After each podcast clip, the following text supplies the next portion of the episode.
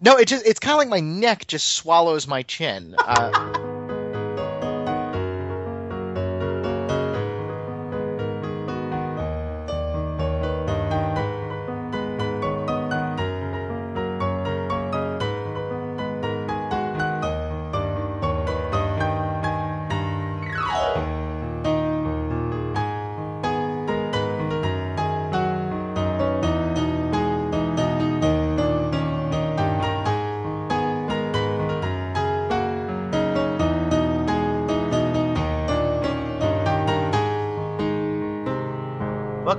episode seven of Rhythm Encounter, the RPG fan music podcast. I'm your host, Stephen Meyerink, Taylorless on the boards. With me today is my typical PIC. That would be me. I'm Derek Heemsberg and Embryon on the boards, and we have a special guest today whose voice you might recognize from another quality podcast. That The hell's- is the hell's a PIC? Partner in crime. Partner in Crime. Oh, okay. All right. Well, I learned something. Get Yeah. with the lingo. Sorry. Who are you? Why are you on our podcast? Yeah, uh, I'm Rob Steinman, Pale Robbie on the boards, and host of Random Encounter, and I am completely out of my element right now. That's where we want you. Throw you off. Yeah. So, as as is befitting Rob, we're doing boss themes because they're full of rage and aggression and power. All all things we associate with Rob, right? Mhm. So before we do that, though, as always, we're going to do a couple of recent albums, and I believe the first one is from a game you guys have both played. Uh, I haven't touched it. Yes, this is the world map theme from Ni no Kuni Wrath of the White Witch on PlayStation 3, composed by Joe Hisaishi, and it is a gorgeous track that's going to make you think of the, your uh, childhood days of exploring the worlds of giant RPGs. Well, we might have some stuff to say about it, but let's just uh, let's just jump right in. Let's listen to the world map theme from Ni no Kuni.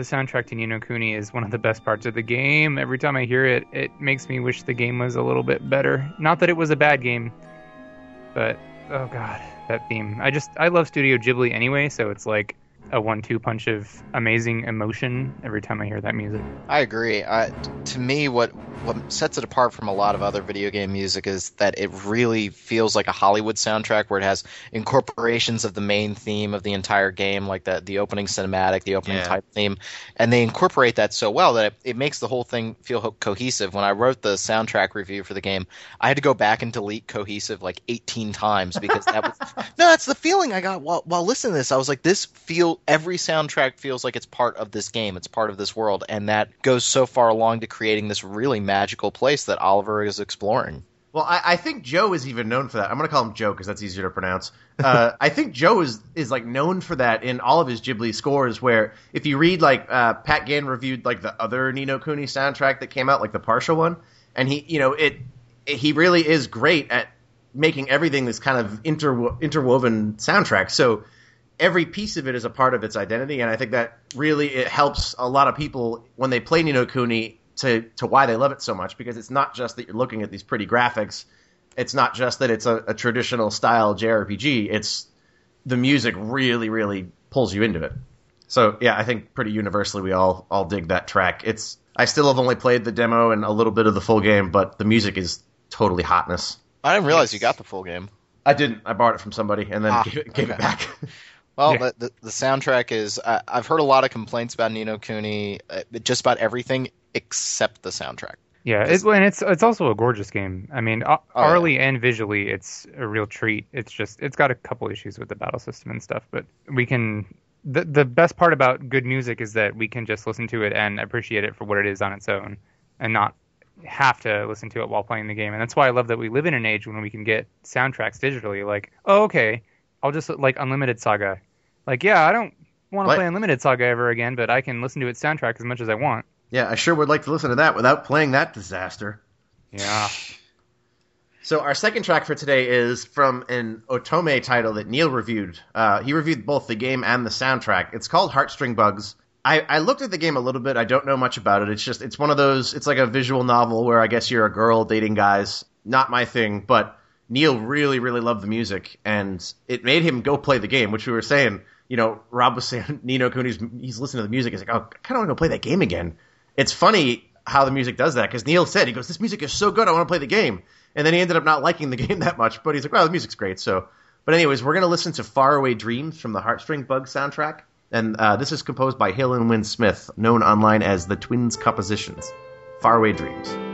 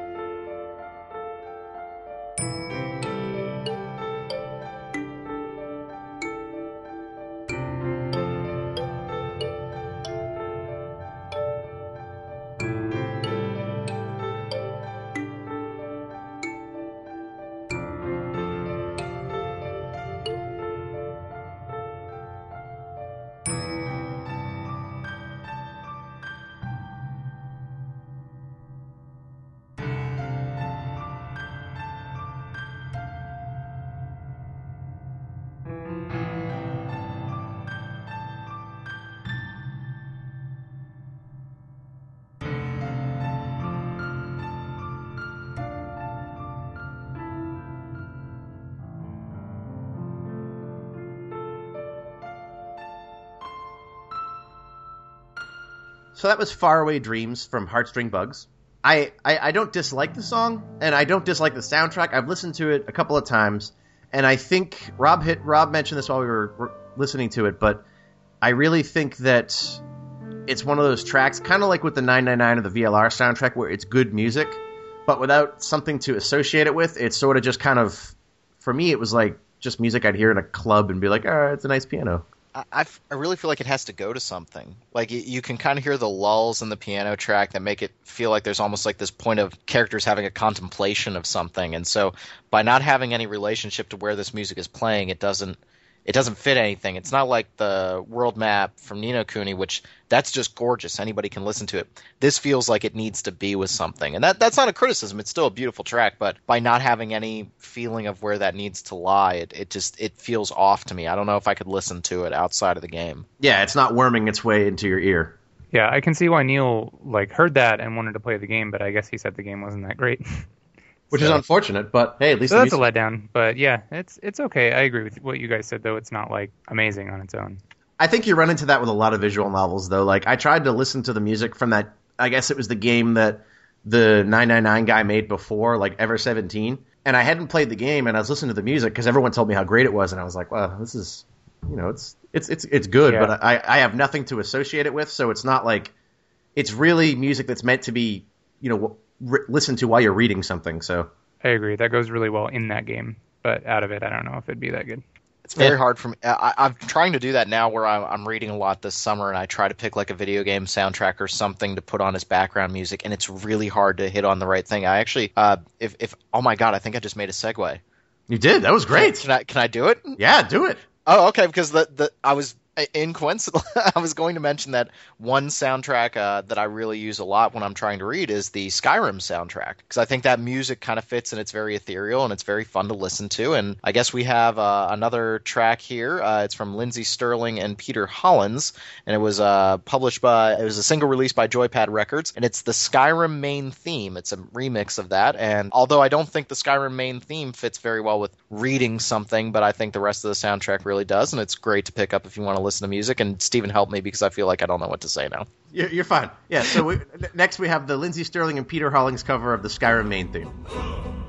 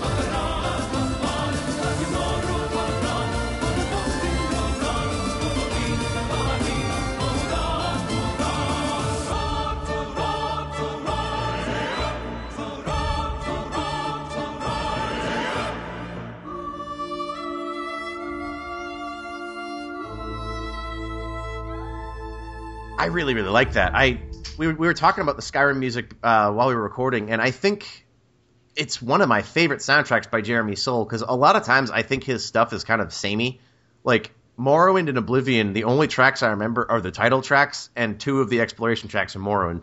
Whereas Skyrim has this massive four disc soundtrack where it, it really felt a lot more I'm going to use the word again, cohesive than some of the other Elder Scrolls soundtracks because there were a lot more melodies that I can remember, and everybody remembers this one because of the Dovahkiin thing and you know Fus Da. But I I love this version. I think it's like super punchy and that violin like right around two minutes. I think Stirling just knocked it out of the park there. I don't like it as much as the original, but what I what I said when we were talking about it was that it really feels like a song that you would hear at a pub. This feels like the pub version, like uh, you know somebody plays the opening bars, beer bottles, uh, beer mugs are clacking together, and this is what you're singing. Absolutely. Yep. Yeah. I got that vibe too. And everybody's wearing a Viking helmet and furs. Everybody's it Everybody's should got a beard, even the women. Am I the only one rocking a beard here? Uh, I have I have uh, uh, stubble. I have a beard. It's not very big, but it's a beard. Gotta love the beards. The truer words were never said. I had a I had a beard right up until I saw a picture of myself in one class, and I was like, my god, I look like a pillock, and so I just totally got rid of it. You used the term pillock. What are we on Top Gear right now? Yeah. Are you serious? I shaved my beard. Uh, God, I feel like I've been bringing up Jackie all day, but I shaved my beard because Well, you're she- getting married in two weeks. Yeah, I know. Uh, oh, oh God, don't tell me that. Uh, and she she was like, I want to see you without a beard, and she was having a really bad day, so I went and I shaved off my beard. And she took one look at me, and she's like, Never, Nope. Ever again, because I have no chin. I have no chin, so the beard actually defines my chin line. So your what? Your face just ends? No, it just it's kind of like my neck just swallows my chin. Uh, it's Uh. really it's No, No, I, it's- I know what you're talking about. I'm just hassling you. yeah, it's it's not a very strong chin, but like the beard line makes it nice and defined, and so I feel like I'm in Skyrim when I just like grow out the beard a little bit. Well, I always advocate the beard, so you go back to that. There you go. Well, I'm back to it, baby. I'm behind you all the way. there we go. Intended. So that's our recent albums for today. This topic is one that I know Rob's been waiting for. We've been, he's been like, "Come on, do boss themes, get me on there." Boss themes are awesome. That's my eloquent way of putting that. They're some of my favorite tracks to listen to from game music because I really, really dig combat music because those are like the moments where things come to a head. It's like you finally reach like the top of the tower and fight the boss. It's like that's the denouement. You know, that's and so you get this kind of catharsis and this really dramatic outpouring of emotion and excitement from boss themes. And so I think we've picked an awesome list of tracks. Being the guest and all, I decided we'd let Rob go first. Oh, thank you, sir. Uh, so the first one I decided to pick, and you'll notice that mine have a, a running theme here where I realize apparently I really love guitars. Yeah, everything, just about everything I picked has a guitar in it, so I apologize to the listeners right there. Uh, but the first one I picked is uh, the Decisive Battle from Final Fantasy VI by Nobuo Uematsu. Without going into too much detail, well, obviously I talk about it in a second. I've, I'm looking at the title that we're using for this episode, "Don't Tease the Octopus," and that is the first. the first thing I think is that battle with Ultros on the on the raft, and I don't know why, but whenever I think of this song, his image is the first thing I think of every time. So, Because that's yeah. the first boss fight in that game where the game's like, oh, you thought this was a joke fight because he's a goofy talking octopus, but no, you're dead five times. well, especially if you have the Super Scope 6 plugged into your second controller port and don't realize it. And so all your characters are running automatically and you can't beat him. You think your game is busted. You're calling all your friends and asking what's going on. And eventually you realize that no, you're just in fact an idiot. That was my experience with that fight. Yeah, That's rough. I've, I've been there. So we're gonna play the decisive battle from Final Fantasy VI, and then I picked the second track you're gonna hear, which is Dark Impetus from Kingdom Hearts Birth by Sleep, just because I felt like we needed to sh- shove some Kingdom Hearts in with Rob's pick. Yes. I'm leaving. So decisive battle, Final Fantasy VI, Dark Impetus, Birth by Sleep.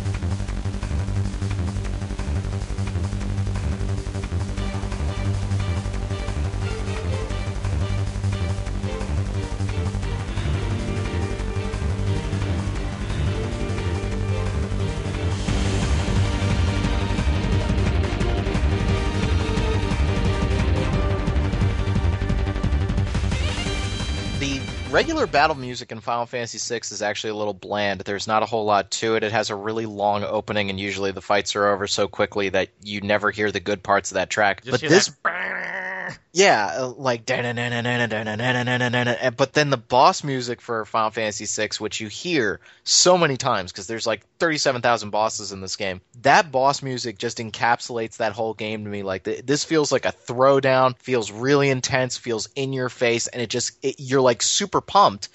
And it's actually a very quick loop. Steven, you were pointing that out. Like, it's a very short piece that just loops at a good rate, but you really don't hear it because it just breaks into itself so well. and I, I think there's so much intensity in it too that you don't notice it looping because it's so.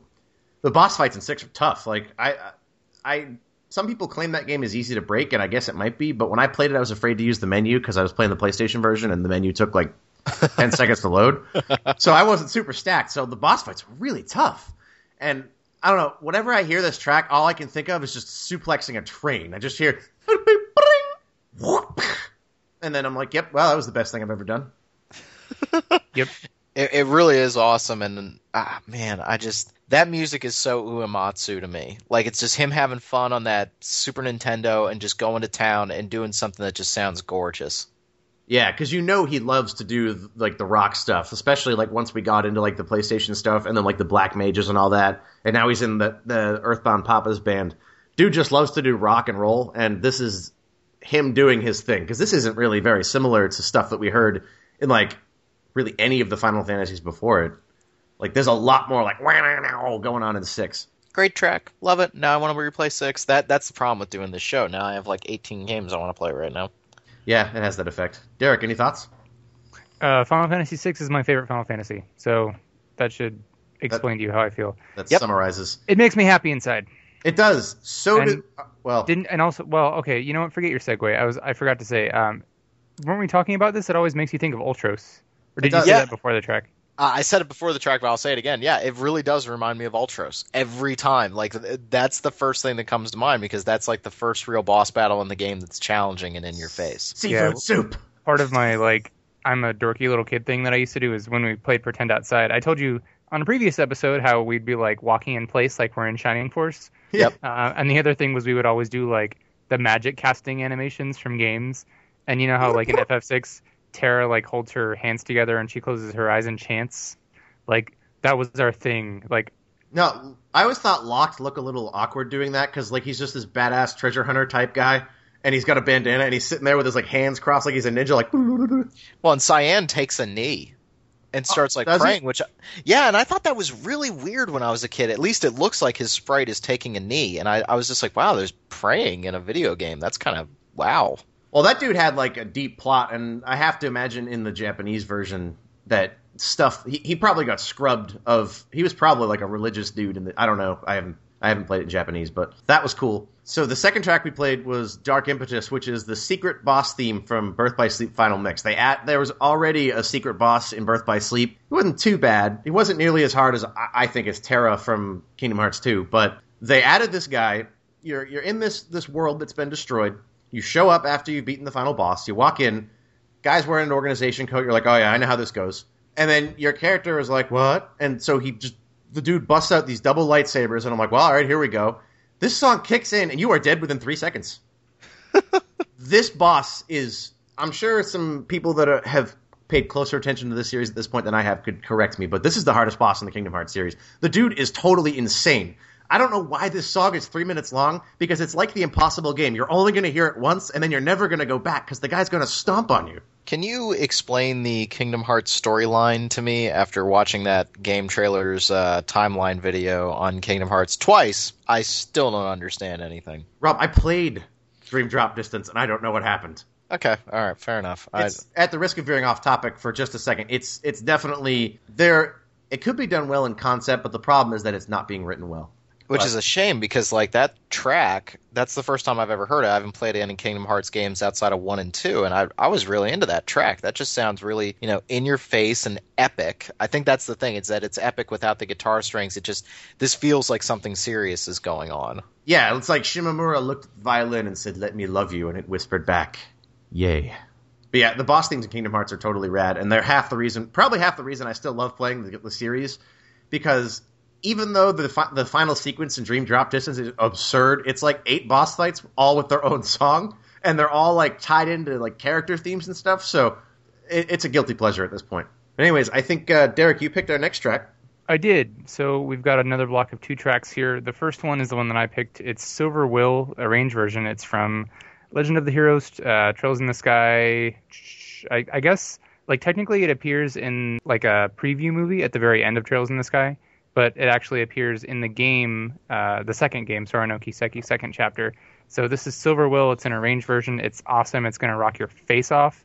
And then uh, after that, uh, Mike or uh, Mike Salbato from the site and Steven wanted to include Fatal Fight from Xenosaga.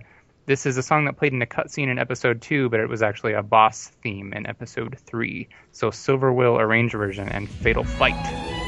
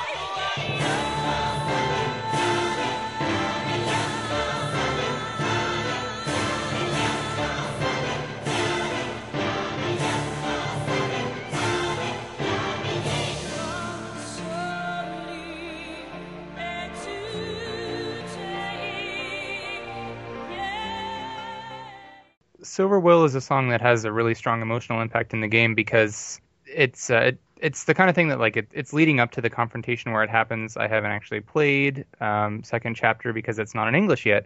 But when I heard that song as the preview movie at the end of the first game, because uh, the first game ends on a huge cliffhanger, and that preview movie plays, and you're like, oh my god.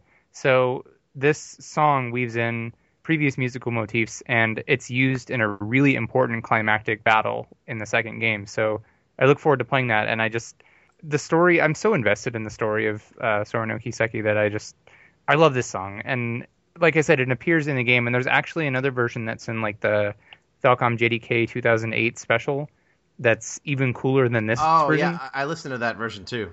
Yeah, cool. but but I picked this one because it's actually in the game. So I love this track, although I know it, I guess it might not have as much of an impact on you guys. It's definitely more Japanese styled, but it's it's more of an, an, emotional thing than it is like a straight up listen to it and be like, oh, this is amazing. Well, I think like I was saying, I haven't played a ton of Falcom games, and I say this regularly, so I don't want to do it to death. But I don't have as much like of a oh, I remember playing this part. I remember playing this part. I've basically played Ys Origin and Ys Arc, which I hated. Too, yeah, I didn't like that one. But so I, I started listening to this. I'm like, oh, I'm not really getting anything out of this. And then it gets that like dun dun dun. I was like, all right, this is cool. So I definitely, I definitely like this one. Having no connection to the plot does sort of distance me from it, but it, it it's still like I'm listening to it. I'm like, this really feels like it would have a lot of like weight behind it. Like I don't want to spoil anything because nobody's played this game in English yet. So, but it, it, does strike me as something that would be really well suited to that kind of like. Yeah, it's a big moment in the story. Yeah, so and you said you spoiled it for yourself too. Yeah, so congratulations. Cool. Yeah, hmm. it's unfortunate it's got a real um uh, as i look ahead on the tracks that we're going to be hitting but it, has got a quality where it doesn't feel like boss music. You can tell it's it's happening at one specific moment. It's not like the other tracks that we've done so far which can kind of go with any boss in the game and you're going to hear them over and over again. This feels very distinct like it's going to happen yeah. at one part. And i think that you can say the same thing about the next piece uh, as well. Yeah it'll fight yeah, so a lot of people they saw the trailer for Xenosaga 2 and they heard this song or a different yep. version of this song and they were like, "Oh my god, that guy looks like Citan and he's fighting that guy from Xenosaga. What's going on?" And it was awesome. And then it plays in cutscenes, which is cool, but it never played in a battle in Xenosaga episode 2. I'm 99% sure it didn't. Uh, but then in episode 3, you fight a really major story character and it plays just for this one fight and it's awesome. It just it, when it first I was playing three because I watched all of one cutscenes, beat two, beat three. I got there in three and I was like, oh my god, it's Fatal Fight! And it was so cool to have it there. And I like like the, it's sort of like a slower pace than the cutscene version. It's a little less, it has less forward motion to it, but it it really suited both the combat style of the game and like the weight of the boss fight that it went with. Well, you did a good job in lumping those two tracks together then, because they both they're both like cinematic fights rather than just a general boss theme. Hey, I put thought into this. And we've seen more of that with, uh, especially JRPGs lately. When I was putting together my list, I couldn't think of very many Western RPGs that had music that really stood out at key moments or key battle music. It's kind of that traditional JRPG style fighting system, and to have special tracks that play at certain points, I think that that even heightens it more and more. That this is a special fight. This isn't something that's going to happen over and over. You're not just fighting Ultros or a Doom Train. Yeah, like you're, and you're, you know what? You, you hit the nail on the head right there too. Those are the things we always remember. Like whenever we get on either podcast or when we're all just chatting, whenever it comes up, like, oh, remember this cool moment? It's almost always, and then it had its own unique music. You know, like the the first form of the final, first two forms of the final boss in Final Fantasy VII. You get there and you're like, what? And then you get to the first form of Sephiroth and you're like, what? And then when the first time you heard it, you were like, what? One Winged Angel, what's going on? Yeah, I like unique boss fight music music is important. Well, it's it's it's just another example of how music is a tool that enhances. You know, it it accompanies other things like visuals and the feeling that you have about a story, and all those things layer together and just like intensify the emotion that you feel. But oh yeah, I I, th- I, think the difference you run into though between like Western and Japanese RPGs is that the Japanese ones tend to have a more defined melody and more of like a like they're more like they're earworms. I'm, I'm gonna keep using that term. Thank you, Casey. Uh, they're earworms. You know, you just you, you remember them because they have a hook that you can remember. Whereas the only real Western RPG music I could think of off the top of my head is the Bhaalspawn battle fight or battle song from Baldur's Gate 2 because that had a melody and it was awesome. The the emotional impact that Derek's talking about that is huge for me. Um, I guess as I'm getting older and, and I'm remembering like certain songs and, in movies that I haven't seen in a long time, like the music is almost more impactful than what I'm actually watching on screen. Like I, I did a test with myself because one moment in, in film that has really become emotional for me as I've gotten older and older and older, and as my relationship with my father has grown and developed, and I've thought about being a dad myself, is when Vader goes to I save knew Luke. it! You knew what I was going to say. I, like, I watched that the other day, and I was literally about to give this example. I swear Yeah. to God. when Vader goes to save Luke in Return of the Jedi, I know, spoilers. When he goes to save Luke and they swell with the one of the main themes of Star Wars, the theme that plays when Luke is first on Tatooine and looking at the dual suns, like that, uh, literally, it emotionally cripples me. It tells you right there that you realize that Luke just won and saved Vader.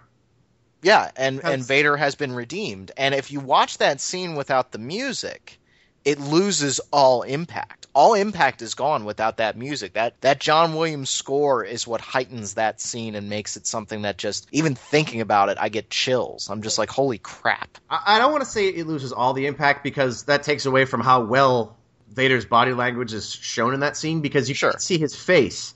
So the music has to do double duty there because you can't see him. So the music is the only way you know what Vader is feeling other than, you know, like, is he conflicted? Is he just watching passively what's going on?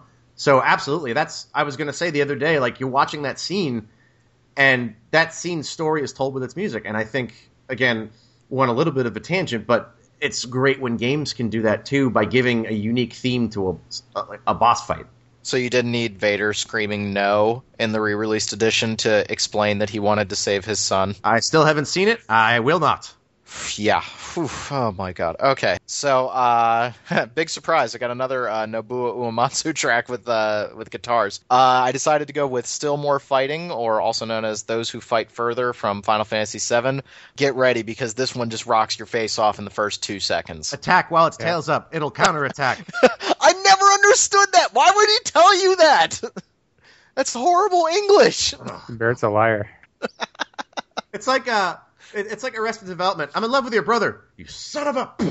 In law, I should have finished that sentence. And then we have another track, Derek. Yes, uh, Lufia, Oh. Lufia 2, actually, the Battle Theme 3 arrangement. This is the fight against the, the Sinistrals theme, and Lufia 2 was one of those games that when I was a kid where like all my friends were playing Final Fantasy, also was I, but they were playing Final Fantasy and Shining Force and all that.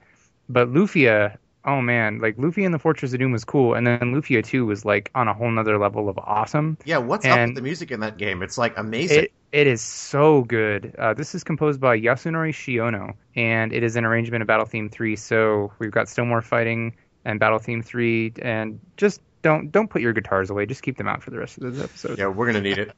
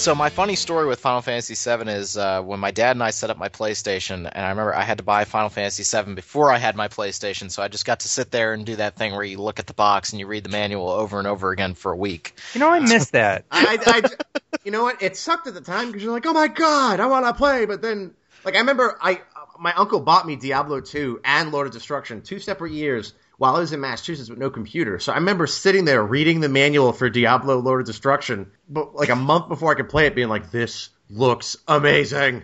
So we get the uh, the PlayStation One set up, and I had to replay the first three hours of the game because I didn't understand how a memory card worked. So I just got to hear this track a couple of times, which I'm, I'm not really going to complain about. But my dad and I, when we set it up, we were using a really old TV, and we screwed up the audio inputs, and so we didn't have actual stereo sound. So when I first heard this track, all I got was the guitar line. We never had the synth line on top of it, and I never even noticed that I was listening to it incorrectly until um, I guess when I was getting ready to go to college. I decided to replay Final Fantasy VII. I played it on my PlayStation 2 on a you know TV from after 1992. And I just went, "Whoa! What is this synth line on top?" And I, I know you guys disagree with me, but I actually think it works better as just the guitars. Now that may just be my own nostalgia, but I feel like the synth line kind of dilutes it a little bit. It's not bad, but it's it's a little bit grating in the same way that like that Honeybee Inn track that will be forever ingrained into my own personal hell.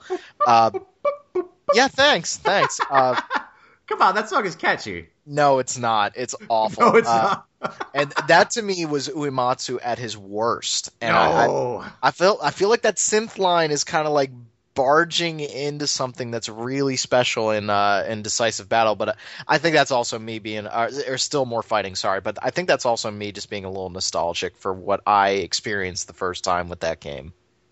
No, yeah, I can appreciate that. And like, see, I, like the Advent Children version is almost all guitar, and I couldn't even recognize it. That's not a great example because it's very heavily arranged in Advent Children. But I mean, again, it's just because I remember playing this game for the first time, hearing that song, and you know Barret being on like attack while the tail's up, it'll counterattack, and I'm like, all right, I'll hit the tail, and then you know getting killed, and you know I just I remember that the whole track just being like, this is so unlike anything I've heard because I'm playing it, and up to that point, the RPGs I played have been like Shining Force, Phantasy Star. So Phantasy Star had a pretty rocking, rock heavy soundtrack, but I'm like, wow, this is nuts. This is like a real guitar. It, it wasn't, but you know. There's I think- also a it, there's a weird quality with the track too, where it doesn't fit every boss fight in the game. It kind of fits with the uh, with the technology boss fights or the boss fights against the the scorpion, or kind of like the. I feel like it has a mechanized quality to it, and so when you're fighting a dude that has like this magical pistol and he's dancing around in a fat jumpsuit, like it's kind of Wait, it, it, it. When you're um uh where where is it? You're in Cid's hometown. It's down- yeah. Oh yeah, Yeah, Okay. They're- like- they're, they come to be like, no, you no can take rocket. yeah, Yeah. that's right. there the track doesn't work quite as well. So I, I feel like this is it, I love this song, and, w- and whenever it comes on, whenever I'm like listening to it in the car or something, like I swear to God, I speed up about 15 miles. But uh, it doesn't work everywhere. It it really fits with the Midgar areas of Final Fantasy VII, and I don't think it works so much when you're in like an open field fighting like a giant snake. Yeah, like it there fits- it doesn't work. It fits better with the Shinra stuff than the Yeah. the Sephiroth related business. Agreed. And then I guess again, Steven blocked things really well because Battle Theme Three Arranged is another like super guitar track. And Robin, I know you hadn't heard that before. That song pumps me up, and it's this case. In this case, it's less of like, oh, I'm thinking about a story or something emotional that's happening. I just hear it and I'm like, yes. Yeah, like So- I've never, I've only played like the first two dungeons of Lufia 2 on Super Nintendo. I beat the horrible DS version, which was like an action, a clunky action RPG. But the remix, the music remixes were so great. So it's like, wow, I'm Yeah, gonna the- keep playing this game even though it's not very good. If you're if you if anybody listening is a fan of Lufia one and two and you haven't played the DS one, don't because all they do is they just turn all of the characters into really really bad anime tropes and screw up the story and it's like it's not even fun. It's it's honestly it's like an affront. It offended me. Except for the music. The music was awesome. the, the music is good. Just listen to the soundtrack. Yeah, like I, I don't know, I don't even remember the plot of the game. I just remember just we're, we'll hear it again later, but just the, that and the, the the boss theme are just totally sick. I Yes. really liked it. Really, really liked it. It's got a good tempo to it. It's got that real in-your-face quality that I'm looking for with a boss battle, uh, with boss battle music. I really like it. Yeah, I think that you run into the same thing there, where some tracks you need the, the context, but this one I, I really don't think you do because the context, at least of the remix, is not very good. Correct. So for our next set of tracks, Rob and I did a little picking. Uh, I picked one that is a total 180 from what we've been listening to. This is "Prisoners of Fate" from Chrono Cross, which I will insist that you listen to Chrono Cross constantly because it is amazing. This track plays at one of the most important scenes in the game, coolest boss fights you've got a, the background is the bell destroyed from Chrono Trigger. You've got your father's friend who, oh, oh so good. Uh, yeah, so Prisoners of Fate from Chrono Cross, and then what did you pick, Rob? I picked uh, "I'll Face Myself" from Persona 4, which uh, you know you couldn't ask for a better title because you're talking about people that are facing their inner demons and you're helping them through. And this this hey, guess what, guys? It's got guitar, but it's got a, a real slow burn to it, and then it picks up nicely, and then it trails back off. It's got like this ebb and flow to the battle. That I think really fits with that uh, Persona fighting system. Absolutely. So we got coming up is Prisoners of Fate from Chrono Cross and I'll Face Myself Battle from Persona 4.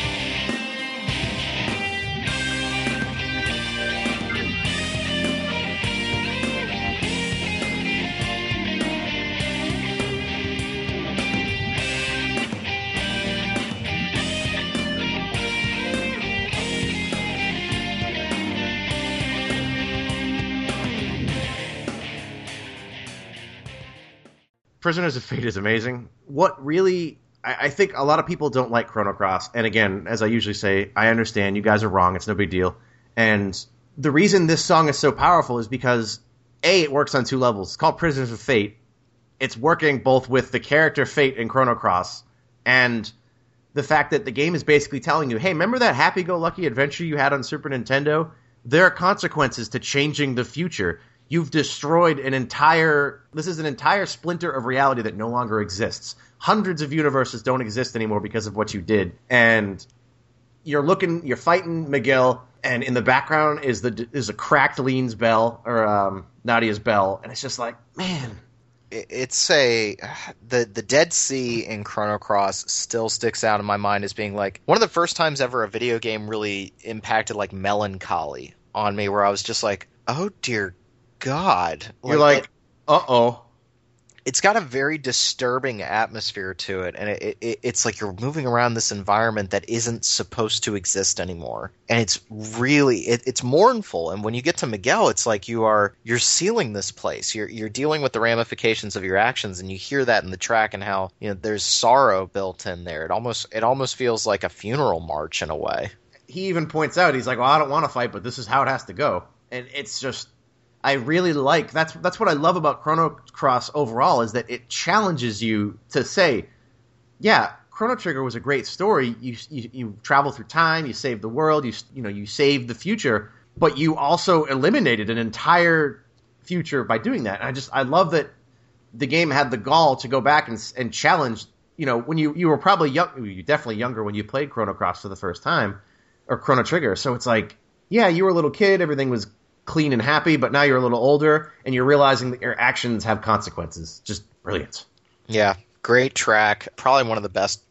that whole soundtrack. Can we please do a whole episode with Chrono Cross? I keep asking, and I'm, I've been told no. By who? Okay. By the gods of good podcasting. okay. well, that just means we'll have to include Chrono Cross in every every podcast you guys do. So I'm, uh, I'm working on it. So I had to go to my standby for probably the. You know what? As I sit here and think more and more about it, it's probably the best JRPG I've ever played. Uh, Persona 4, Mm, yes. just th- these awesome, th- this awesome boss battle music, which is just so like, it's in your face, but it, you don't lose sight of what's going on. Like it's not you versus a giant mechanized scorpion. It's you versus somebody that has to deal with something in most cases. Somebody that's dealing with their personal inner demons and much the same way as I think uh, Prisoners of Fate mirrors this sort of sorrowful and very personal tale. No matter how crazy I'll face myself gets and how intense it gets with the guitar, it never loses sight of the fact that this is about you fighting something that isn't just, you know, out to kill you it feels like it's this battle of wills inside of somebody where it starts off very low tempo, then it builds up really quickly with the guitars and it gets faster and faster and faster, and then it dips down again. And I, I think that's really important, and that plays up the fact that this is very much a game about personal storylines and personal redemption. Absolutely, I, I think that's an excellent breakdown of it. It's it really doesn't the the song works on multiple levels because you really are like you're having a physical fight with something, but you're also the character is having a mental battle. So it's just I think this suits that so well, and just you you've said it much better than I could. Yeah, I, I it's, a, it it's a war on it's a war on two fronts, and it very effectively describes both of those battles. And so they they did a remix album called Nevermore Reincarnation or Persona 4. I can't remember the title exactly, but it's like live performances of a lot of tracks. And they included a few of the tracks in Golden. So there's a late game boss fight where it plays a live version of I'll Face Myself, and it's amazing. Because it's like they get a real piano in there, like hitting the keys and stuff. Oh, yeah, fantastic song, fantastic game. I, I've I've spoken to death about Persona 4 and Yeah. could go on at great length, but yeah, amazing. So up next we've got uh, I picked Vacant Interference from I know this one. Seven. Yeah, it's a Falcom thing Steven knows. And this isn't the end of my Falcom love for the episode, so I'm going to keep on representing them because I love them forever, and I feel like more people should play the Falcom games. So Vacant Interference was the first song uh, that I remember hearing oh, that had to do with Ys Seven. I think it was in the first English trailer for it. So uh, it's it's one of the boss. Th- it's like the main boss theme in the game. It's and cool. then and then after that, I picked a track. Now, I'm a big fan of picking black sheeps of the series because, like Phantasy Star 3, that game actually has decent music. I picked a track from Shadow Hearts from the New World because that game has totally awesome music. Throughout the series, you have kind of Yoshitaka Hirota. In the first one, it's very dark and kind of brooding music. And then the second one, you're getting a slightly more like tribal element introduced in there, and it's more it, has evolved, and by the time you reach Shadow Hearts three, just like the tones of the game, you have this real like raw, tribal, just kind of primal quality to the music. And this is the battle theme that uh, the second half of the game takes place in South America, and this is the battle theme. It replaces the main battle theme with a different song, which is the same thing Shadow Hearts 1 and 2 did. So we have coming up Vacant Interference from Ys 7 and Electric Hallucinations from Shadow Hearts from the New World.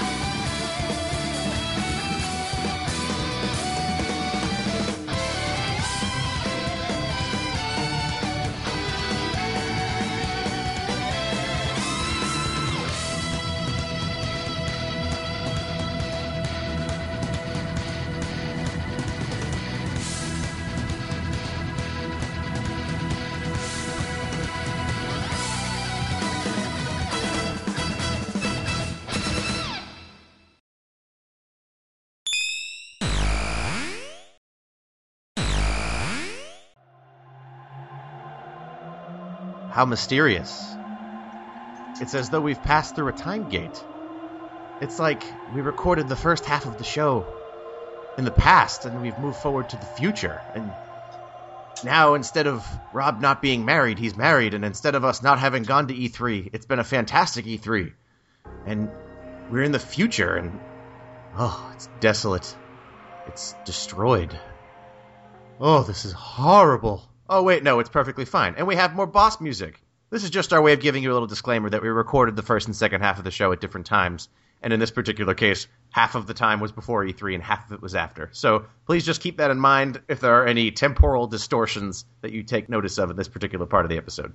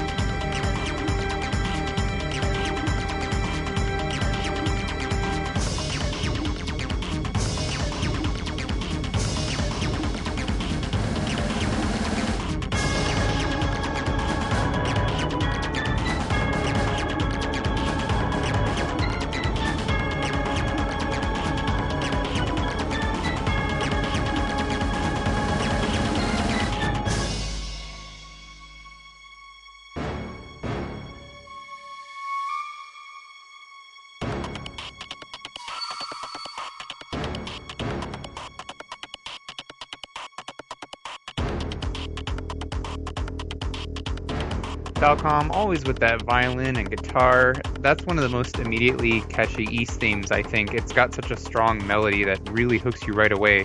Whereas a lot of the music in Ys games, it's very guitar heavy, and it's really uh, like rollicking, really, really fast. And a lot of the times you can't really pick out like a super distinct melody because it's just like. But this time you you got like the guitar that really makes the melody stand out, and that's why I like that song so much.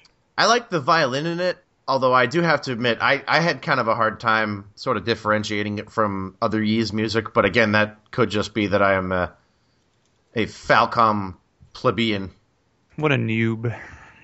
I, I guess it, it didn't stand out a lot for me. I mean, I, I, definitely liked it. It was kind of a cool, cool track. It was something that I would enjoy listening to. I think again, like we've been talking about during the whole show, it really depends on what is the action like during this scene. It's not something that I, I really associate with anything. I'm finding that most of these tracks, if I don't have a memory to associate to them, I can kind of just bounce my head to it, like, yeah, okay, that's pretty cool, and then I kind of can't take it anywhere further than that. It's got to have like a strong memory for me.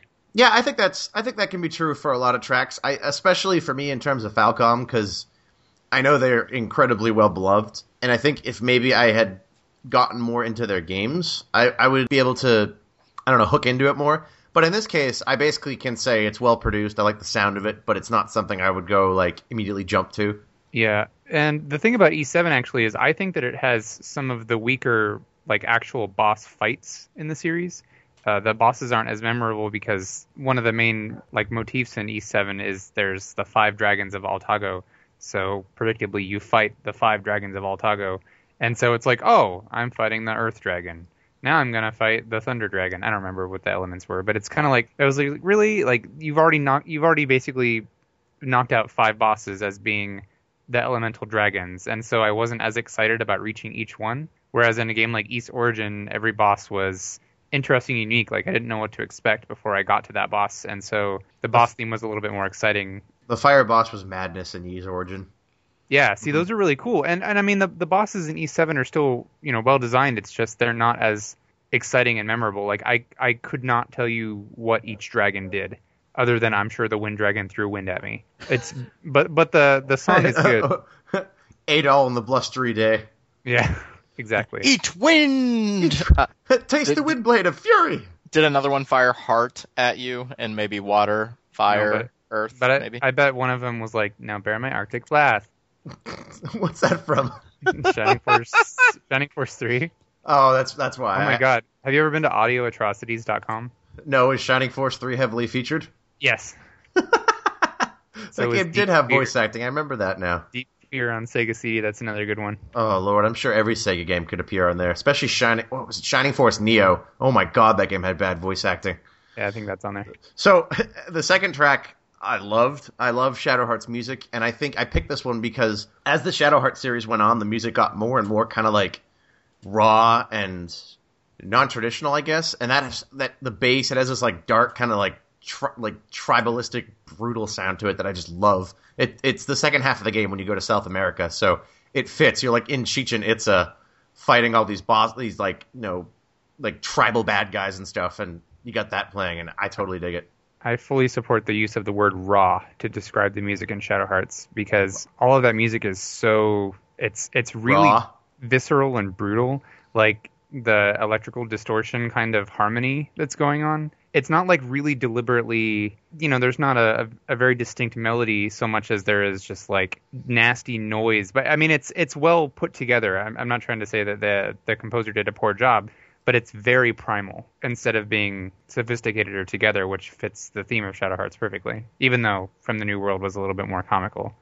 It still yeah. had its dark bits. Like, like the giant cat man. Yeah mao right? Yeah. How'd you feel rob? I really liked it. Uh, it got my butt wiggling in my seat quite a bit. Like I was kind of like bobbing my head to it. I, Stephen was saying that I was really going to enjoy it, and then I started listening to it. and I went, oh, oh, I do like that. And once again, I realized I I really have no excuse for not playing Shadow Hearts, especially with this summer and Yeah, I dude. have all this time. Yeah, like you can't you can't use the I'm getting married excuse anymore. In, in like a week, you are that excuse is out the window. I I know, I know, but still, uh, it, the problem is I started reading a lot of really good books this summer. But uh, no, I, I really do want to get to it. I have both games on my pile of shame, and I just need to get to them. But that that track got me uh, got my butt wiggling, if that says anything. Well, it says that you got your butt wiggling, and I'm sure that's the first time we've said it on a show. I would agree. now I'm just going to be thinking about Rob's butt wiggling. Excellent. Wouldn't be Uh, the first time. Thanks. On that note, uh, we're going to move on. Uh, so the next section, I picked a few tracks. Our illustrious listeners came out in droves after Derek promised to bribe them by shouting out to them, which will come later. However, some of you guys sent in submissions, which is totally awesome. So I wanted to get a few of them. I apologize I couldn't get everybody because there was, this was already a very well packed show, so I was only able to get three. But I promise if I didn't get you this time, we'll get you next time. So coming up next, we have the uh, second battle theme from Lufia on DS, which is arranged from the original, and Woo. that's by Yasunori Shiono and Monsoon sent that one in. Then we have a track that I think is totally off. Well, I, I like the first one too, but uh, Force Your Way from Final Fantasy VIII, totally sick boss theme. That's by Uematsu, and that was Holy Kale One that sent that in. And then I'm guessing it's KOF versus Capcom, so I'm guessing it's King of Fighters versus Capcom.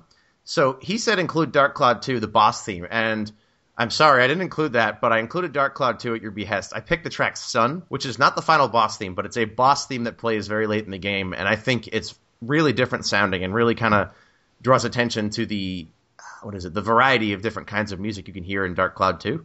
So let's go ahead and take a listen to this before we talk anymore. It's Battle Theme 2 from Lufia Curse of the Sinistrals, Force Your Way from Final Fantasy VIII, and Sun from Dark Cloud 2.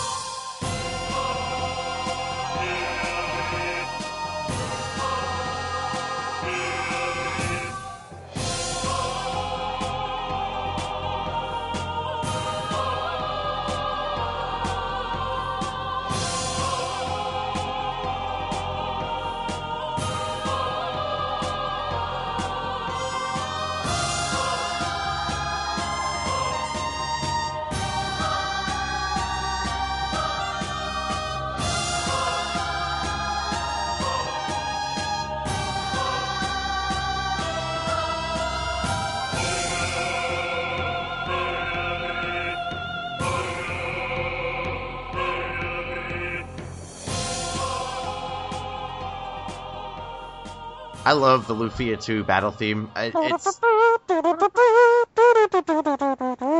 no, Very that, good. That, that trumpet sticks out. Rob's a great impressionist of the trumpet. It, it sounds great, and I, I like the original Lufia 2. Like it was a pretty cool game. It was a turn-based RPG back in the day. The remake was awful, but the music was so good. It And was. It so Both of those things are true. Remake was awful. Music was great. You don't Yeah. hear trumpet a lot in uh, video game music. I don't think, unless it's like a palace or something. Like now announcing King Derpty Derp. See, whenever whenever I say derp, you can go ahead. Like I want to be saying words that aren't appropriate for this show, but I'll just say derp. But anyway, yeah. So trumpets. That cool cool departure. Um, interesting arrangement of that song, and I still like it. Rob remarked that uh, it sounded like like an anime showdown kind of thing. absolutely. Yeah, I, I was kind of. Uh, oh god, I'm gonna. Uh, I can't believe I'm gonna do this and out that I used to watch this anime. It really kind of reminded me of Revolutionary Girl Utena in a way, like okay. very like high energy. Like it, it was up there. I, th- I think the period of time that the song was originally written definitely is probably where that was drawn from because it was originally written in the 90s. anime, yeah, 90s anime greatness. Yeah, like 90s animes, they all had that real catchy hook and that kind of like very fluffy kind of melody to it that was easy to get into, like the Slayers theme. I've never seen that show, but man, that theme song is cool. Uh, yeah, but that's also it's Megumi Hayashibara, and she's awesome. Yeah, she is. I can spell her name in Japanese too. Digression. Force Your Way. I love the Final Fantasy VIII soundtrack much more than I love the game. I mean, I I don't hate the game. I know Rob is not a big fan of Final Fantasy VIII, but I think the music in 8 is some of my favorite in the series, and absolutely, I like it even better than 9 soundtrack. Whoa! I do. Whoa. I, I love 9 soundtrack, but Final Fantasy VIII has so many good songs in it. Like Laguna's battle theme, Squall's battle theme, the victory theme, the world map song, the airship song, the song it plays when you're fighting uh, Ultimecia the first time, the song it plays when you're fighting Griever. There are so many memorable songs in that game that are just awesome that make me remember moments in the game and which is good because the plot I can barely remember and I'm like all right I have these sort of these touching off points that I remember because oh the song there was cool. I don't remember what the hell was going on. I'm like oh yeah compression of time awesome song. I still don't know what was actually happening but it was cool Uh, oh, I, I like, I do like the boss theme for Final Fantasy VIII way, way more than the regular battle theme. I, I hate the regular battle theme for that game. I, I find it grating. I actually don't like most of the music in Final Fantasy VIII. I said on my PSN review that there's a lot of really like nasty twangs in in the songs, like the the world theme that like ding dong dong dong dong dong. Like I, I, do. I do know what you're talking about I, I like that though but I, I know what you're talking about it, it just sounds like somebody's just taking like a, a, a some kind of string instrument and just plucking the living hell out of it and I can't stand it. that's what you do with stringed instruments Rob But they're really plucking it and they're plucking it wrong. But I like the boss theme. you're plucking it wrong. They're plucking it wrong. that should be the tagline. That should be the tagline. Uh, I do like the boss theme here, though. But I, I was telling the guys while we were listening to it, it, it's funny playing replaying Final Fantasy VIII. I prefer all of Laguna's stuff, including music, over everything else going on in that game. And so I, I would have preferred to have some Laguna music in there. But overall, I think that this is a good, solid track and good boss music. And I, I do kind of agree on the Final Fantasy IX knock. I I don't like the battle theme in that game because it just takes too long to get started, and I can't remember any of the boss themes except for Well, uh, so- Kuja- so, Yeah, do the, so do the battles in 9 they take a while to get started because yeah, exactly. Because we got to animate everything. It's not Chrono Cross where we just immediately start up. So Yeah, but Chrono Cross's battle theme is a little iffy. I love that's Chrono true. Cross and the music, but it's not the strongest point of the game. no, that's true. That's Mhm. true. But overall, I mean, uh, Final Fantasy VIII. This is a good pick from that soundtrack. Definitely good. Yeah, the only, I was just gonna say Stephen was saying that he relates this theme to specific moments in the story, and for me, it's not so much moments in the story as it is like the start of battle animations. Like when Like- Squall swings his gunblade. Squall slashes like yeah, Kistis. Is it Kistis? I, Yeah. I've never understood I always it. said Like Qui- Quistis. I always said Quistis. So did I. It, it- it's Kistis because they go, well, you say in French it's key, I think. Yeah. Yeah. Or Yeah. Spanish So, something. like- but He's just cracking That's her one- whip and having an unpronounceable name, and Zell like psyching up and punching his, you know, punching himself in the fist. Yeah, what's funny about that game too is that I, I think the animation system is one of the reasons why the, the battles in eight are so slow. Is because like when when you tell Squall to ready an attack, he lifts his sword up to his Oh, yeah. shoulder, and you'll actually see if you're playing the active time battle and you're you're on wait, it'll actually stop while he puts the sword up, and then when he runs in, it'll keep stopped, and it, it really slows the battles down to the a very aggressive point to where I, that's one of the reasons I love playing Final Fantasy VII because the battles are over in about seven seconds. Yeah, it was very much an attempt to go more cinematic with their animations, Yeah. and that came at the expense of the speed of combat. Because Yeah, you're I- absolutely right. Like seven, like seven is so replayable just because battles are just like you hit attack and it's literally like Yeah, it's like Final Fantasy VI because the, the attack animations are literally still those like little swirlies and slash marks from the older ones, like the holdover. yeah. Although I guess So- eight, eight has those too. In addition to that, yeah, eight definitely went for a more cinematic, especially in the music too. Mm-hmm. And then Dark Cloud Two has awesome music. I think this is a really really good evidence. Sun is really great evidence of the kind of like breadth of the different kinds of music you can hear in that game. It's unfortunate that all the boss themes are hilariously mind-numbingly easy because you hear this song for a total of maybe 30 seconds. Like you hit the, if you've been spending any time at all building up your badass wrenches and swords, you can take this boss out in like 30 seconds. Womp womp. Yeah, I wasn't. I I don't remember any of the music from Dark Cloud 2. I remember playing the game a lot, but not the music. And this this song actually, I didn't care for it all that much. It was very like Western, uh, which isn't bad. It just it it felt a little generic to me. But Rob liked it more. Stop typing. Hey, Typey I'm sorry. McTyperson. I'm sorry, sorry, sorry, sorry. I forget that you can hear that sometimes. Yeah. Do you have anything to say about this, or are you just gonna write a paper I, I don't know. It, it planning your wedding? He's writing Uh, his vows. it it sounded very medieval to me. Uh, at the risk of saying it sounds like Dark Souls. No, I agree. Uh, I think uh, that, that, that vocal definitely gave it a Dark Soulsy vibe. Yeah, it, it's got like that high high fantasy vibe. It feels like I should be in a castle swinging a sword, which is surprising because when I see Dark Cloud 2, it's got that very steampunk angle. Yeah, uh, this one actually does play outside of a castle, so there we go.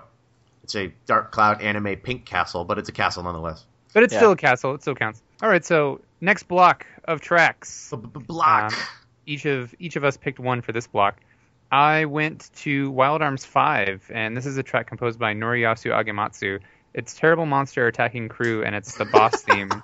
it is kind of an Englishy title. I love how- Terrible Monster Attacking Crew. No, all the Wild Arms tracks, like except for maybe the first one, are like super Englishy because they went with direct, like dead on direct translation. Super fa- Smile Family Wish Show. Exactly. And I picked this track because um, it's really high energy and it's an interesting departure from the stuff that in Wild Arms 1, 2, and 3, there was a lot of the very heavy, like, Wild West influence with the whistle. Like, the whistle was the iconic part of Wild Arms music, and 4 and 5 departed from that. 5 went back to the Wild West a lot more. But this is one of those songs that it combines, it's like a cool fusion of the old whistle stuff and then the new, sort of more like electronic sound. Yeah, super rocky got. stuff. Yeah, so I like that a lot. So we got that, and then I picked Decisive Battle from Devil Summoner 2, the Shin Megami game, because we got to get more Shoji Meguro up in here, and because that song is glorious. It's totally in keeping with the total, with the aesthetic of the game, and it's awesome. And then Rob, I picked uh, Festival of Servants from Castlevania Symphony of the Night because nothing stands out for me in that game more than the doppelganger fight when that dude came out and the guitar starts up and you are fighting yourself and it's awesome. yes, Such a cool fight.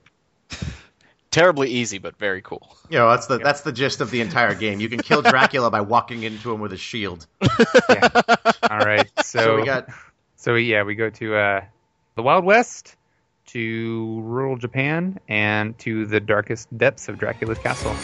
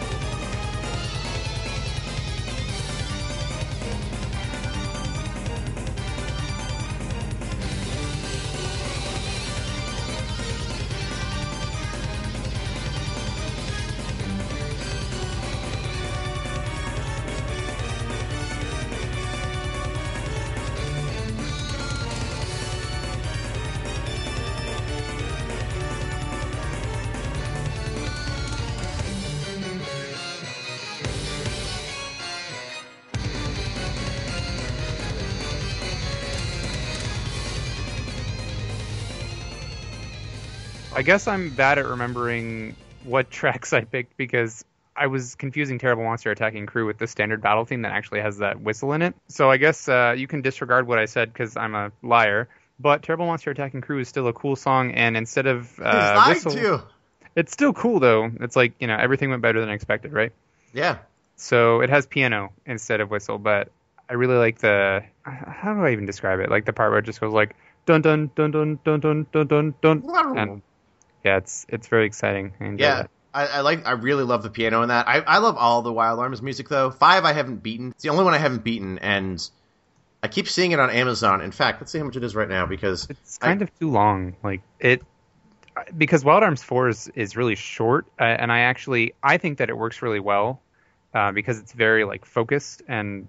But Wild Arms Five, it just I felt like that game was going on and on and on, and the when you get near the end of the game, I, not really a spoiler, I guess, but each of the major villains has like their own very very similar dungeon that you have to go through and then battle that villain at the end. And I was just like, oh my god!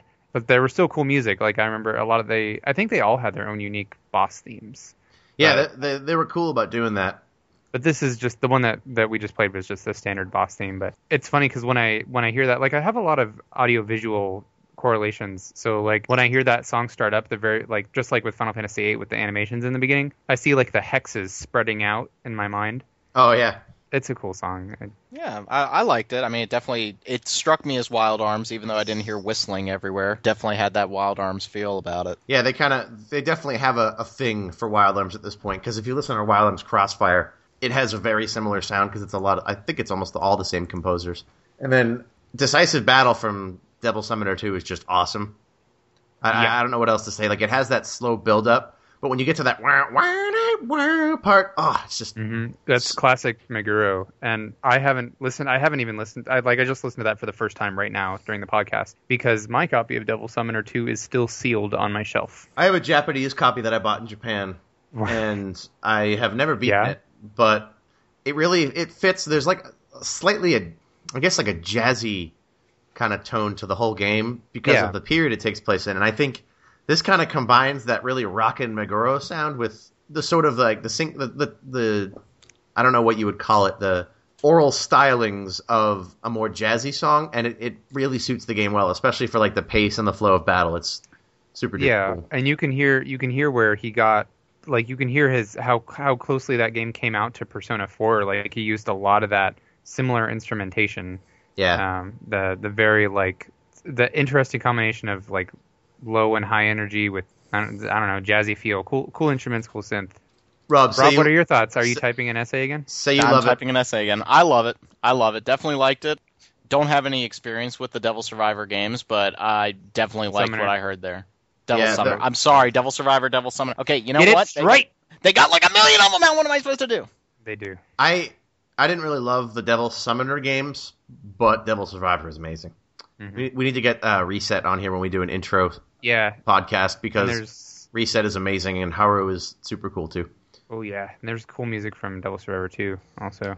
So Rob, what, did, what your track? How, how did you feel about it? Well, God, Symphony of the Night. I, I really can't say enough good things about it. Uh, I, I just absolutely adore that game. I adore that soundtrack. It's just so like again, guitars everywhere, and it fits with so many memories that I have. Uh, th- that first fight against the doppelganger. Spoilers. I know. I think it's what the second boss fight in the game. And so this thing just comes out of this portal, and it's you, and it's like, oh dear. And you barely have enough time to realize what's going on before this track starts up, and it's just in your face, guitars. You know, you're, you're going around fighting this thing that has the exact same skill set as you, and I, I don't think we have enough of that when it comes to boss fights in general. I think it it comes down to you versus an adversary that either has a pattern or a certain way of doing things. The real big boss fights that stand out for me are boss fights against similarly powered characters.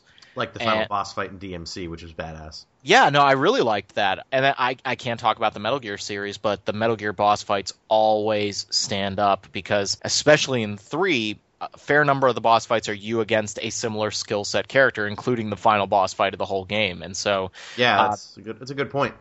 I think that ties in with the music really well too, because like again, not not quite an RPG, but still a boss theme. But like the major boss themes in like a Metal Gear game, when you have a, a similar skill set, the two people are on an even footing, and then you have a song that's really well suited to the personality of the characters. It really does pull you into it, and I think you do get the same thing with. Well, to be honest, I think all three of these tracks too, because they're all very tied into the style of game they are. Like Wild Arms Five has a very quick pace for a turn-based game, which, well, all right, by Wild Arms standards, and then like Decisive Battle really does. I don't know where I'm going with this. I think they're cool.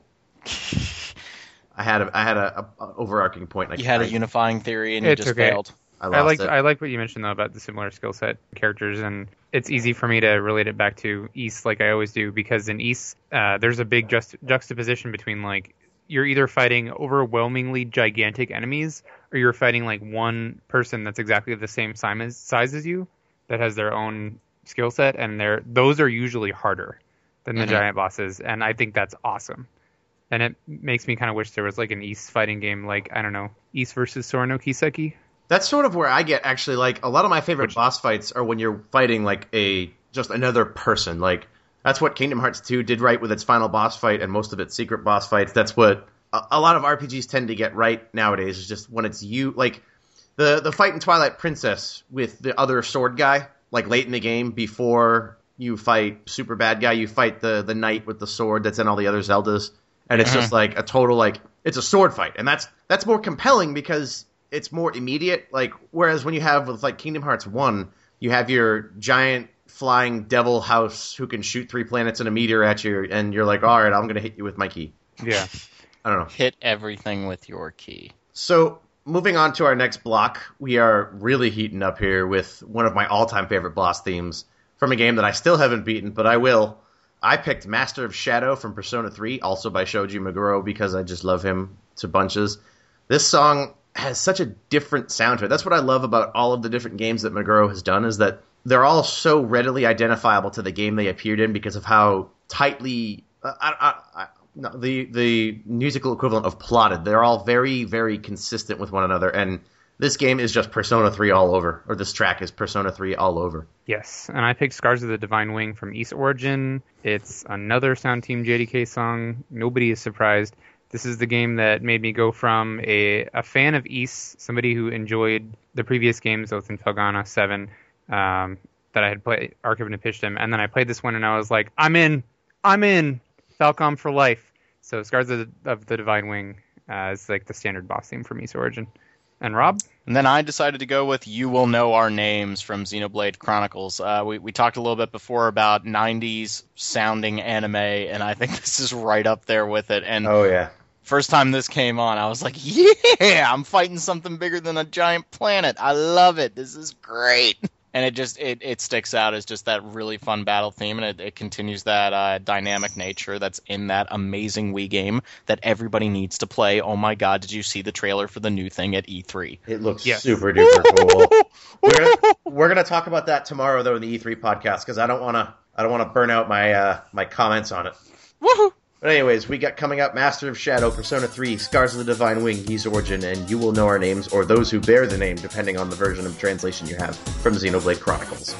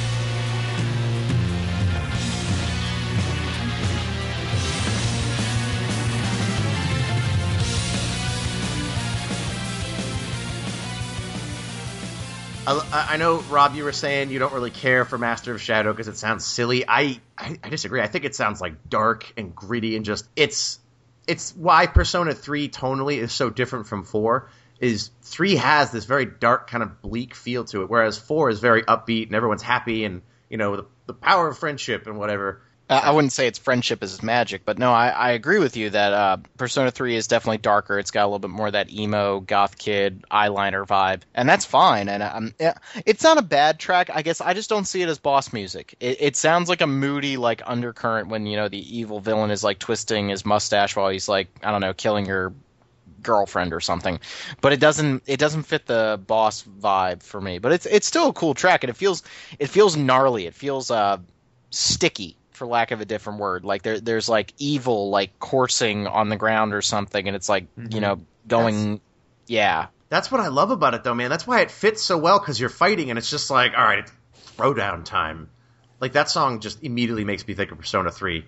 Like playing it, I like the battle theme. I like the sub boss themes. I like the the battle themes for parts I haven't gotten to yet. But that song, I'm just like, yeah. See, it's killing time. I like Master of Shadow, but I think if you would have gotten farther in the game, you probably would have picked Unavoidable Battle instead. Uh, well, I like have you have you heard it? Yeah, no, I've heard it. I, I have heard it in game, and I do like it. Uh, I just I love Unavoidable Battle. I don't know, Master of Shadow. Just it it is the Persona Three song that I come you, to every time. You can't than, go wrong, really. so yeah. yeah, it's a great soundtrack overall. If we were going to play Mass Destruction, I would demonstrate that I know the entire song, the lyrics perfectly. Yeah, which is I, wonderful because when you can sing along with the Persona battle theme, you're just rocking, and then you get killed. Yep. But that's irrelevant. Yeah, that was good. Ys Origin. That's the Ys game that I've beaten. I like that Yay. song. That's that song sounded awesome. But did you beat it three times? I did beat it three times. I reviewed it and I had to. Oh, and you did. That's right. Yeah, the the dude. I I picked the dude first, and he was not what I expected.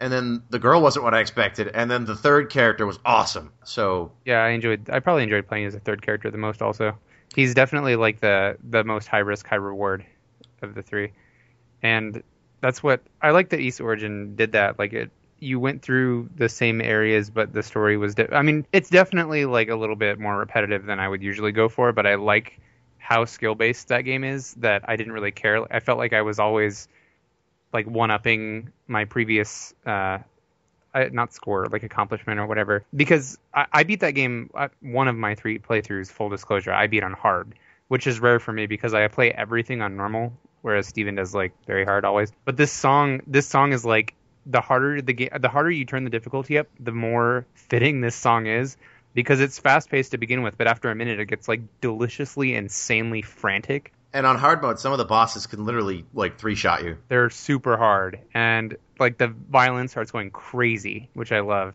I, was gonna say it sounded like final boss music to me, which was very surprising. Like th- this is to me, this feels like the type of track that you reserve for like the you know holy s moment. Uh, you know, this is the big bad, and we're gonna we're gonna duke it out. So it's kind of awesome that this track is so so nuts and intense, and it's regular boss music. I really like that. Yeah, I I still really think you should play Ys Origin because even if you don't like other games in the series, which I don't think you've played any of them, Origin is right up your alley because there's no BS in that game. It's just straight up, really fast paced super tight combat that it doesn't cheat. It's not cheap. It's just I, I, reviewed it. I didn't I didn't think it was incredible because it's it can be exhausting because there's no town. So it's literally just you finish a boss, you go right into the next level. So it it's it's a little more actiony and it can almost get exhausting, but the action is really tight. So it's all skill. It's there's no there's yeah. no like oh my god he pulled out a cheap move or like there's no oh the animation screwed me because the animations are all instantaneous so it's I'm yeah. seriously amazed you haven't. I should just buy it for you and make you play it.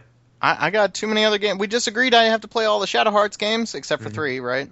No, no, definitely play three. Three is uh, good. Uh, yeah, play uh, three. We just listened to a song from three. That's true. That's true.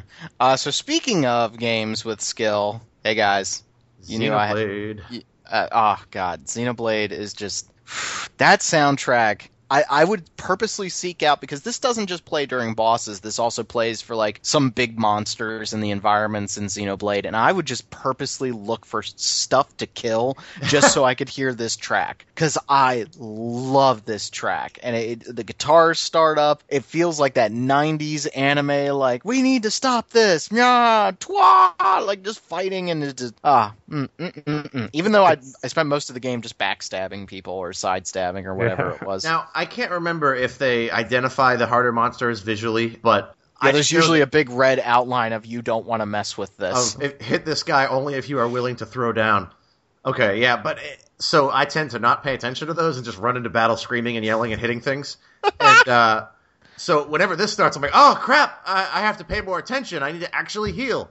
Can you Am I the can you play as anybody but Shulk in that game? Or yeah, you- you. Uh, that's actually what I was just going to ask. Is you can play as anybody you want, and all the characters play radically differently. Like Yes. it is, and uh, so much to the point that I, at maybe like ten hours into the game, I said, you know, I'm kind of tired of Shulk, so I'm going to try somebody else, and I just died because I had no idea what I was doing. That- I was I- like, I really do like do? that though, because like that's that's sort of why I say Xenoblade got what twelve didn't get right, right. Like in terms of differentiating between your characters, and you have a you have a, a more limited skill set to an extent, but every skill matters. Like every Yeah. skill is functions differently as opposed to twelve, where everyone's like, "Oh, I got magic and I have techniques that are all useless except for one." And Yeah. it's, it's, it's kind of like with like Shadow Hearts two and three. At first, you're like, "Oh man, Blanca only gets five or six attacks. That's kind of lame." But then you realize all of them are effective for different things. So I'd, I think I'd rather have sort of a more limited skill set, but with those skills all having more applicability. Sort of the difference between that stupid game Prototype and Infamous. Infamous's powers are all very well defined and have a purpose, whereas Prototype is like, yeah, uh, the super mega hook shot shoot helicopters down move is good for that, I guess, maybe. Yeah. No, I, I agree. And uh, did uh, Derek? You're you're the resident Xenoblade expert. Did you play any other character than Shulk Yeah. predominantly? Absolutely, yeah. That that was one of the things that kept the game so fresh, is because every couple hours I would just switch my main character and learn how to play them, and like, you know, eventually I learned how to play all of them, and then I would I would seriously like rotate them, and I would pick specific characters to play for specific battles. I think I need to restart this game. Yeah, I really think I need to restart actually, this it's, game. all this talk about it is making me want to go back and make sure I finish it. Yeah, like like you said, they play so differently that it seriously it fe- it makes the experience completely different. Because when you're playing Shulk, like you know, a lot of it seriously is like you're doing the slit edge on the side to lower defense, and then you backstab, and then you do some other things, and then you slit edge and backstab, and then you do other things, and and that's okay for a while. But then you play other characters, and you're like, I'm Reyn, I actually have to draw the aggro now. Yeah, or like like I'm Melia, I have to pay attention to which spirits I'm summoning, and then discharge them in the right I order. I could not understand her at all. I felt like I was in a calculus She's exam and I was weird. naked. She's like the calculator in Final Fantasy uh, Tactics. It's like glorious. I have no idea what's going on at first, but once you figure it out, you dominate. Like God, she can put out crazy damage once you learn how to use her. All right. I- well, I hate to be the the, Oh. the party pooper, but we, We have to move up. on to our next track. We can talk more about this afterwards.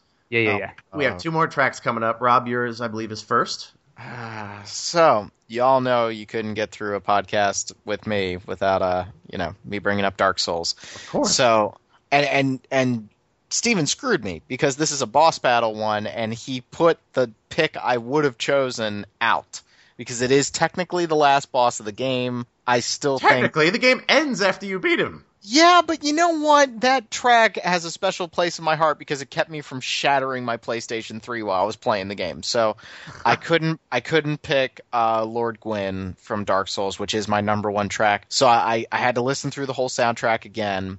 And I love just about every tr- every boss battle music in the entire game, but these uh, these two, you know, it's here. It's Ornstein and Smough, and these two bastards can just go to hell. I I I have had I don't think I've ever yelled this much at a game in my life, and apparently Steven got him on the first try. See, Rob yells even at the games he loves. No, I, I died once. I died once, and that's I- mostly because I walked in without any healing items. But that that's that's my challenge. when this track starts and you realize the game just threw two bosses at you and each one would have been hard by themselves that's when you just know that dark souls is out to get you And you're like, oh yeah, I'm gonna hide behind this wall. Nope.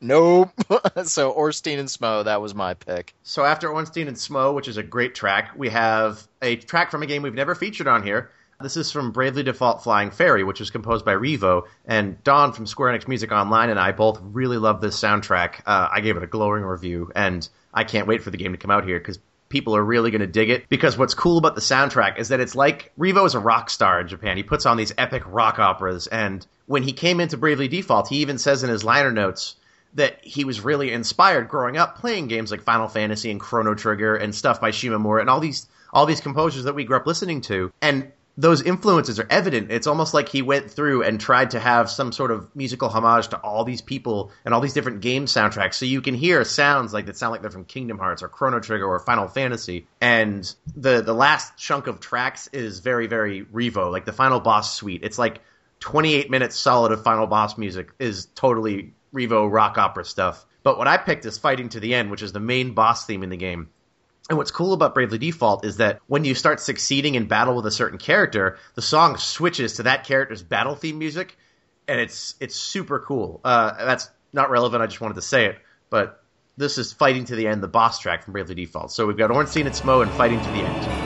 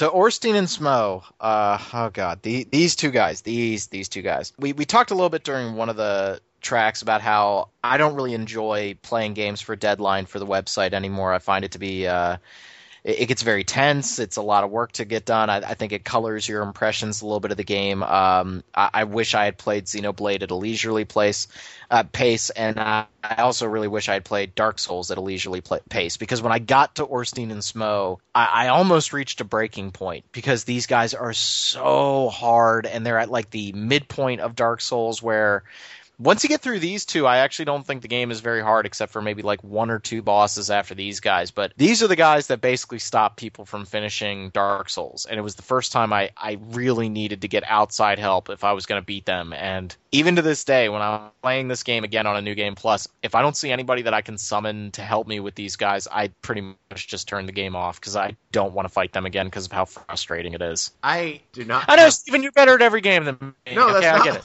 not what I was going to say. I was going to say I have not had as much trouble with them. I have had trouble with other bosses, uh, but musically, I think that it, the whole Dark Souls soundtrack. It's funny to me that when I played it, I didn't realize it was Motoi Sakuraba, like the Star Ocean guy and the Tales guy and the well, most games guy. Um, but it has his sound and that that that vocal, that like that male choir in the background. It's totally Sakuraba, and it really does. All the boss themes in Dark Souls are not something I would listen to outside of Dark Souls because they're so intense and they accompany what they like the the boss themes they go with very well. Just because this sounds like oh maybe it's Ornstein and Smough that are chanting as they pound you into dust, or in my case as I pound them into dust. But I think you mentioned Lord Gwyn, and that suits that fight really well too. And I think that's what the whole game's soundtrack does really well. Is everything suits the every boss has kind of there's an experience of fighting Grave Lord Nito. There's the experience of fighting the Bell Tower Gargoyles. They all have a very different feel to them, and I think they really did a great job of matching this this the oral quality of this song to the bosses that they accompany. Yeah, that the Bell Tower Gargoyles almost made it in it, it was between those two fights because that that is a really like okay now Dark Souls is taking the training gloves off and it's going to kick my ass. You were like, oh hey, I won. Oh, there's two more. Oh dear, and I always get caught in the fire on those guys. Like I, I to this day will die my first time fighting those guys because like one will land right behind me, one's in front of me, one will start breathing fire on me while I'm trying to dodge the other one, and it's just death. And then I fight him again, and it's like nothing. I'm able to take him out super easy. Oh my yeah. god, sounds like when I go to the bar and try to pick people up. one guy's behind you, one guy's in front of you. Then no, that's after. My, oh my goodness. oh Fighting to the end by Bravely Default wow. is a wonderful track. Rob even pointed out when we were listening to it that it, it doesn't loop. None of the tracks in that game loop, and I like that because it's there's so much music in that game, and it's, everything is tied together so well. It's really uh, we use this word a lot, but it's very cohesive because the the different themes throughout the game are just used over and over again, and it, it it's just it feels like a real progression. Like it feels like you're listening to like a symphony almost with every track because you have like the first one where he's wailing on the guitar, then you have that da da da da da part with the piano, and it just it, it seems like it would fit a boss theme really well. And if Nintendo hadn't region locked the 3DS, I would know that by now. But alas, they didn't. Really cool song. Yeah, and, and there, if you like this song, and if you've heard any of the other stuff in Bravely Default, you should really go just look up like Sound Horizon and Revo because all of that stuff is so dramatic. Like it's it's music that tells a story. You don't even have to have anything associated with it. You just listen to it and you you get that. Like there's a narrative embedded in the music, which is such a cool quality for it to have. Yeah, I mean, there is also if you're listen, Revo, the Revo's band Sound Horizon. If you listen to any of like their rock operas, there is a, a, super deep voice guy there who's like telling the story in the background. He's like, "Ima kono sekai wa hontoni subarashi." Uh, So it sounded right to me. That was perfect. Yeah, well, I said this world is wonderful, but wonderful. Yeah, what? A, uh, yeah, but, I think I think I know you're going with that. Yeah, it's it's if you like this, Revo has a very distinct style that's evident in all of his work. It's it's almost impossible to not immediately identify it. And if you're one of the, those people who doesn't want to hear this until you play Bravely Default, that's cool. But you should still go listen to it anyway because it's awesome. Yes. So moving on to the final track today, aside from our guest choice track, which I am convinced Rob hasn't even picked yet. He's going to pick it in the next five minutes. Most um, likely. Yeah, we're going to listen to uh, Battle with Magus from Chrono Trigger by Yasunori Mitsuda. You asked for it, and you got it. Yes, uh, this was actually picked by our wonderful creative director Mike Salbato, who's a diehard Chrono Trigger fan, just like the rest of us. And uh, Steven asserts that you're not gonna like. He thinks that we've forgotten how awesome this song You have is. you, you I, I haven't, you haven't played Chrono Trigger in at least a year. You forgot just how awesome this song is and why everybody loves it because it is more atmospheric than I would say almost any boss theme at that time. And then it's just like, oh, it's go time. It is, yeah. So put your uh, headphones on, crank it up, listen to Battle with Magus.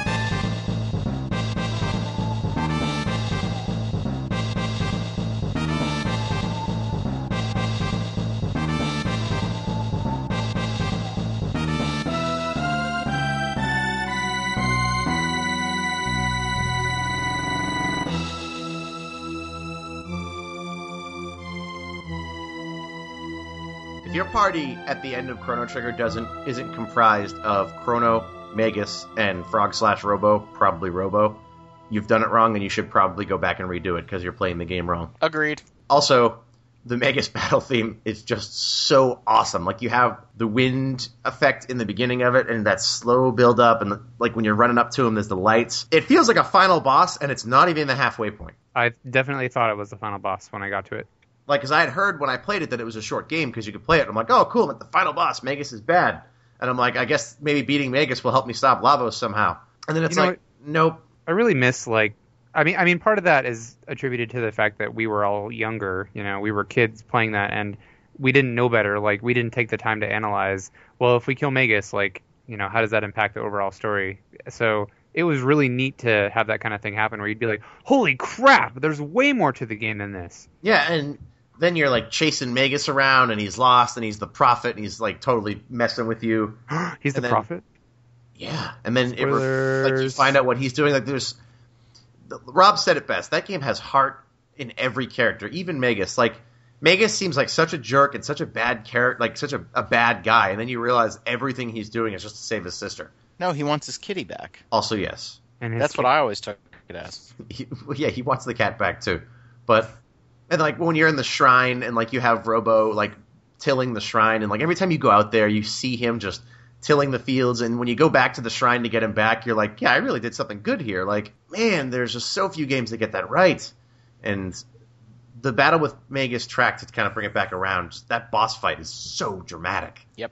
That game just stands out as I, it really depending on the day. It's Final Fantasy VI or Chrono Trigger for that era of uh, role playing games for me. It, it really just depends on the day, I- and both games are amazing. I, I love Final Fantasy VI. I didn't play it until later, uh, particularly after Chrono Trigger, but I would probably still go with Chrono Trigger because I think overall I enjoy the cast more and the types of side quests. Again, though, that could just be me remembering the horrifying menu system in the PlayStation version of Final Fantasy VI. Yeah, wow, that, I is, want, that is one big blemish. I want to I want to change espers. Well, I'm going to go make a sandwich now. Yeah, I'll go make a sandwich while I pick Maduin. Why not think- a panini? Why why always a sandwich? I gotta ask. I ask. think I This, think was the the, this was the 90s and nobody ate paninis yet. yeah nobody ate them. I think the exact words out of my mouth as like what uh, of like 15 year old kid playing that game. I was like, "Are you kidding me? It takes forever for a CD to load up a menu. Are you kidding?" Yeah. I was just glad I didn't have to play Chrono Trigger, although I think its menus were fine. Uh, they were still rough, but They, they, weren't. weren't. a- they weren't as good. They were less. They were less bad. They made some advancements because that was Final Fantasy IV and Chrono Trigger that were put together. What was that? Uh, as the Final Fantasy Collection was were it? the anthology. Was five and six. Yes, and, And then the Final and then Fantasy four and- Chronicles was Chrono Trigger and four. which makes no sense because Chrono Trigger isn't a Final Fantasy game. No, and then Final Fantasy Origins was one and two. There it is. Okay, okay, and that took us forever to get three, and no one cared by the time it came out. That's because five is better. Five is just a better version of three I hate Five's cast though. with a more ridiculous bad guy. a giant tree. So you So go that- So that does us for our boss themes for today. I hope you guys enjoyed it. Boss themes are awesome. And Yeah, they are. We it was literally murder to pick these because I have a full list of additional tracks that would be longer than this episode. So we'll definitely come back to this topic in a couple of months.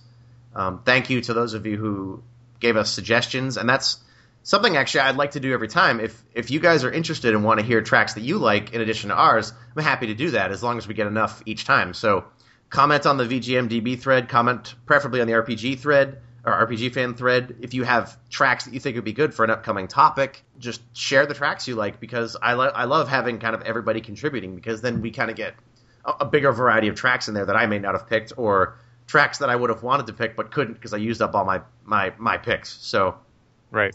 again, Eh.